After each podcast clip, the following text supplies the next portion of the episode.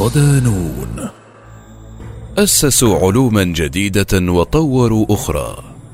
تذكرة بإسهامات المسلمين الحضارية. مقال لأحمد الملاح.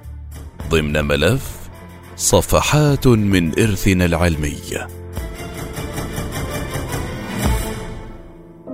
خلق واقع الانهزام الذي يعيشه المسلمون خلال القرون الأخيرة اهتزازا حقيقيا في جيل الشباب الجديد المنفتح على العالم بعد موجة الهجرات التي رافقت الحروب والنكبات الحديثة في بلادنا.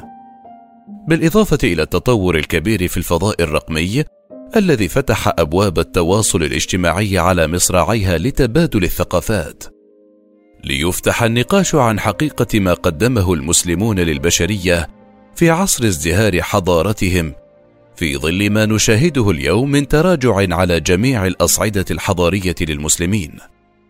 هذا التراجع المستمر والطويل الممتد دفع الكثير من أبناء هذه الأمة لإنكار حقيقة وجود دور حضاري قدمه المسلمون لقرون طويلة.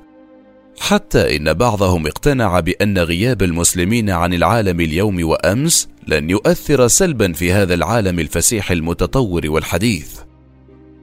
في ظل هذا المشهد القاتم القائم نسترجع في نون بوست عبر ملف صفحات من إرثنا العلمي الحقائق التاريخية الغائبة أو المغيبة كمحاولة لوقف جلد الذات المتكرر وغير المبرر ومنح الجيل الجديد دفعة صادقة من التوازن الذاتي عبر الاطلاع على حقيقة أن العلوم التي قامت عليها النهضة الحديثة ما هي إلا امتداد لنهضات سابقة قدمها المسلمون في مظاهر وأماكن وأوقات ودول مختلفة وأن هذا الأثر العلمي الكبير يمكن أن يعيد دورنا الحضاري.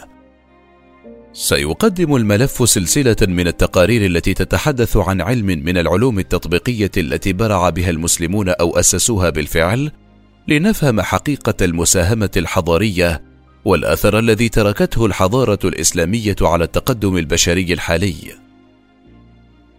قفزات واسعة في ساحات العلم. ساهم المسلمون بشكل فعال في كل وجوه العلوم التطبيقية والإنسانية وبرعوا في علوم كالطب فابتكروا التخدير الذي فتح الباب لتطوير التشريح. فيذكر التاريخ أن الطبيب الزهراوي الذي يعرف بأبي الجراحة أجرى جراحة استئصال الغدة الدرقية وهي التي لم يجرؤ أي جراح في أوروبا على إجرائها إلا في القرن التاسع عشر أي بعده بتسعة قرون. أما فيما يتعلق بطب العيون فقد ابتكر الطبيب عمار الموصلي أول طريقة جراحية لعملية قدح العين المعروفة بالكاتاراكت وصمم واخترع المقدح الأجوف لشفط الساد الطري وهو مقدح على شكل إبرة مجوفة لا يشكل استعمالها في قدح العين أي خطر ولا تزال طريقته هذه متبعة حتى اليوم. كما قفز العرب بعلوم الرياضيات بشكل كبير فأسس الخوارزمي علم الجبر وهو أحد أهم علوم الرياضيات الحديثة عبر كتابه الكتاب المختصر في حساب الجبر والمقابلة. وتحدث عن المتواليات العددية والهندسة والتآلفية والمعادلات الجبرية والجذور واللوغاريتمات والفلك والمثلثات والأرقام الهندية والطريقة البيانية لإيجاد الجذور. وقام محمد بن جابر بن سنان البتاني الذي يعرف بالغرب باسم آلبت جاتيانيوس باكتشاف وتطوير فرع المثلثات الكروية الذي كان له دور فعال في تطور علم الفلك. كما وضع الإدريسي علم الجغرافية الحديث عبر كتابه الشهير نزهة المشتاق في اختراق الآفاق. وقدم ابن خلدون علم الاجتماع للعالم عبر مقدمته الشهيرة ووضع جابر بن حيان الأسس العلمية الصحيحة لعلم الكيمياء وطوروا علوم الميكانيك وقدم أولاد موسى كتاب الحيل النافعة وقدم الجزري أعظم المهندسين الميكانيكيين طرق صناعة آلات رفع الماء والساعات المائية ذات نظام التنبيه الذاتي وصمامات التحويل وأنظمة تحكم ذاتي.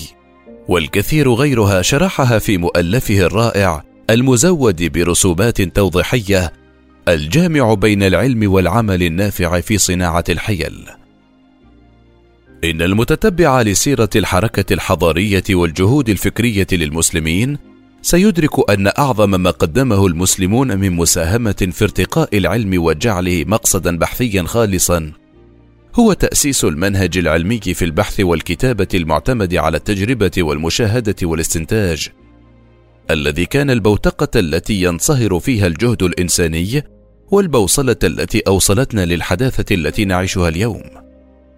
قبل المسلمين لم يكن يعرف العالم الموسوعات العلمية المتكاملة حتى باشر بتأليفها ووضعها العلماء المسلمون كموسوعة مفاتيح العلوم للخوارزمي وموسوعة الحيوان للجاحظ وغيرهما الكثير.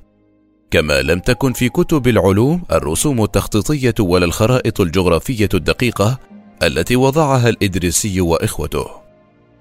نقل المسلمون صناعة الورق من الصين للعالم فأصبح في بغداد سوق ضخم وخاص بالوراقين الذين بذلوا جهودا كبيرة في نشر العلم بأرجاء الأرض عبر توفير الكتب التي لم تكن متوافرة قبلهم.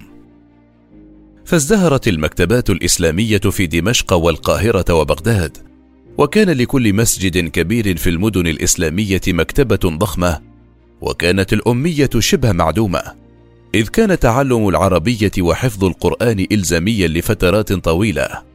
وحافظ المسلمون على علوم من سبقهم فترجموا العلوم الهندية واليونانية والفارسية والنبطية ودققوا وزادوا عليها حتى أصبح بيت الحكمة أكبر مؤسسة ترجمة عرفتها العصور الوسطى.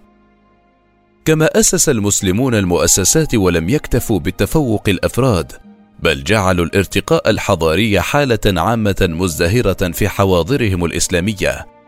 فكانت أول جامعة عرفتها البشرية نتاجا اسلاميا فعرف العالم الإسلامي جامعة القيروان وقرطبة وجامعة القرويين والمستنصرية والأزهر والزيتونة قبل أن تظهر هارفارد وأكسفورد بقرون عديدة. كانت أول معاهد الطب والصيدلة ونظم إدارة المستشفيات التخصصية منجزا اسلاميا. ومما يذكر في هذا الصدد أن سنة 836 للميلاد أمر الخليفة المعتصم ببناء مشرحة كبيرة على شاطئ نهر دجلة في بغداد وتزيدها بأنواع من القرود الشبيهة في تركيبها بجسم الإنسان لكي يتدرب طلبة الطب على تشريحها.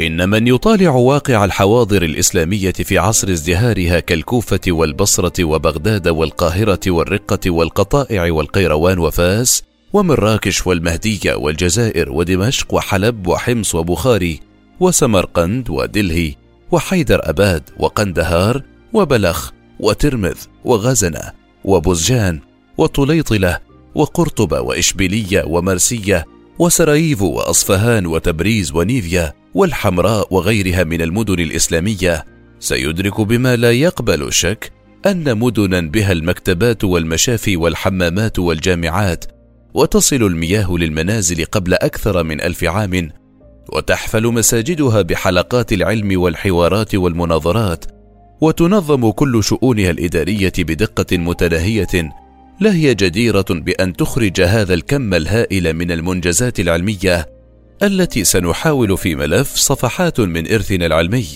إماطة اللثام عنها وكشف بعض ما قدمته الحضارة الإسلامية للعالم أجمع في علومه المختلفة. ونتوقف قليلا عن جلد ذواتنا التي تعبت مما تشاهده اليوم من انحدار أودى بالبعض لنكران تاريخه.